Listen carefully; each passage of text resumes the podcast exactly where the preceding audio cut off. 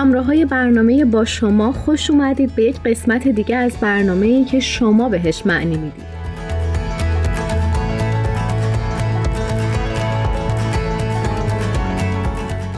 مدتی پیش تقریبا اواسط اردیبهشت ماه مرکز جهانی بهایی فیلم مستندی رو منتشر کرد با عنوان چشماندازی گسترده.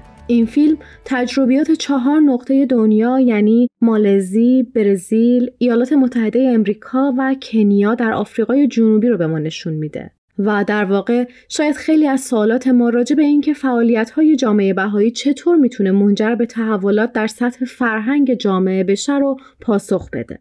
نکته جالب توجه اینه که شرکت کننده های فعالیت های جامعه سازی در همه دنیا فقط بهاییان نیستن بلکه هر آدمی که خودش رو موافق با آرمان هایی که منجر به بهبودی عالم میشه می‌دونه و خواستار تغییر و تحول محیط پیرامونش هست شرکت کننده فعال این فعالیت ها و اقدامات اجتماعیه در ادامه نظر دو تا از شنونده ها رو راجع به قسمت هایی از این فیلم و همینطور تجربیات خودشون در جایی که زندگی می‌کنن میشنویم.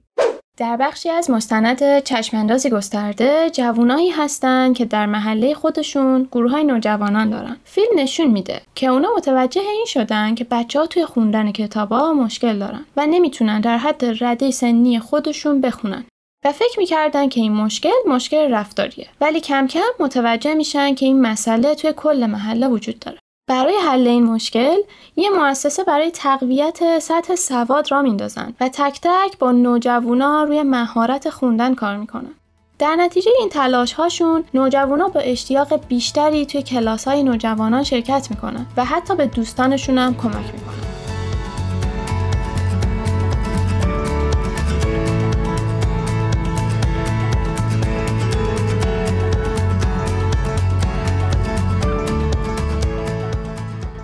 فکر می‌کنم که این نشون میده مشکلی که اول به عنوان یک مشکل رفتاری دیده می‌شد که به نظر می‌رسید عدم تمایل نوجوانا برای مشارکت توی فعالیته در واقع به یکی از ساده ترین مهارت ها برمیگشت. روی کرد و بینش مشفقانه جوونای اون محله باعث شد که بتونن نقطه ضعف گروه رو پیدا کنن و به نقطه قوت تبدیل کنن. در فیلم چشماندازی گسترده اولین چیزی که متوجه شدم این بود که مردم اونجا چقدر صمیمی و خونگرم بودن. اما الان اعتماد خیلی زیادی بین مردم وجود نداره و اینم به خاطر نیروهای مخربی هست که در اونجا وجود داره. مثل مصرف مواد مخدر، خشونت یا فقر. حتی خانواده ها به دلیل نبود امنیت شبها از خونه بیرون نمیرن و بچه ها نمی‌تونن توی محله بازی کنن. قسمتی که خیلی برای من جالب توجه بود این بود که چند سال پیش یه عده تصمیم می‌گیرن که هر روز همدیگر رو ملاقات کنن. اول دعا میخوندن بعد مشورت می‌کردن و برای آشنایی به ملاقات تمام افراد محله می‌رفتن. این ملاقات ها باعث ایجاد روحیه دوستی و همکاری بین افراد شده.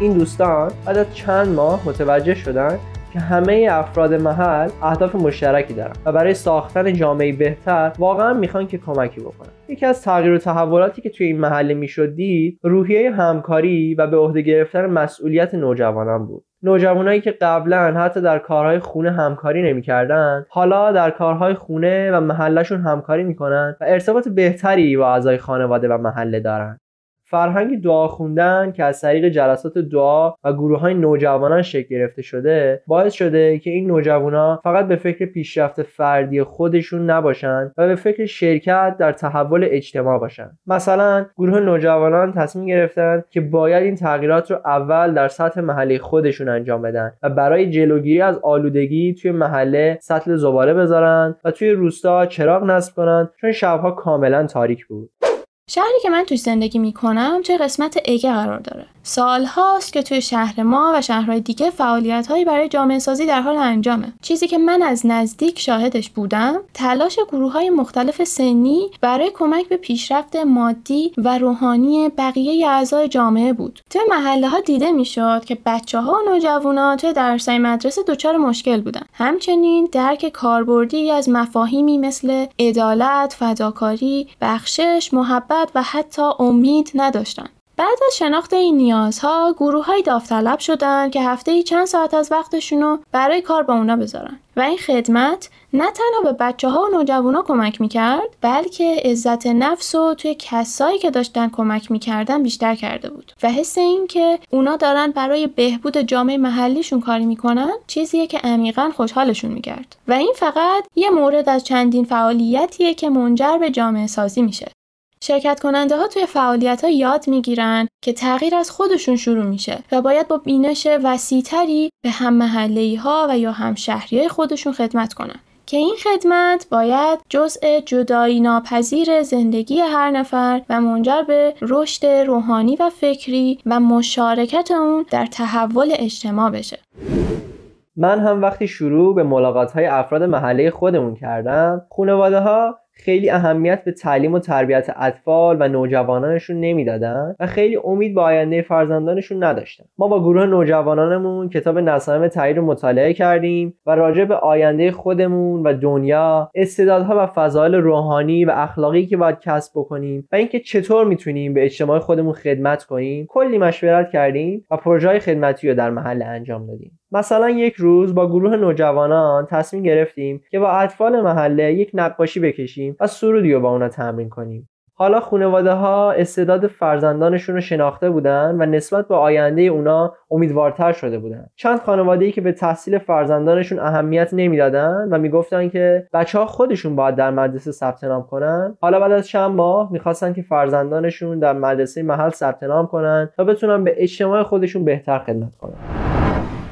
تو صحبت‌های حامی و سمین توصیفی که اون دو محله در ایالات متحده و برزیل داشتن و همینطور تجربیات خودشون تو محله های سکونتشون اثر بخشی برنامه نوجوانان خیلی پررنگ بوده. این برنامه که یکی از اقدامات جامعه سازی هست در دهه های گذشته کارکرد خودش رو در زمینه پیشرفت های اخلاقی و اجتماعی نوجوانان نشون داده نوجوانهایی که در اقصانقات دنیا با هر پیشینه شرکت کننده این برنامه بودن به جوانایی دغدغه‌مند و مسئول در هر زمینه و حرفه شغلی یا تحصیلی تبدیل شدن مطمئنم اگه یه گشتی تو برنامه های پرشین بی بزنید می‌تونید با برنامه های گروه های نوجوانان بیشتر آشنا بشید.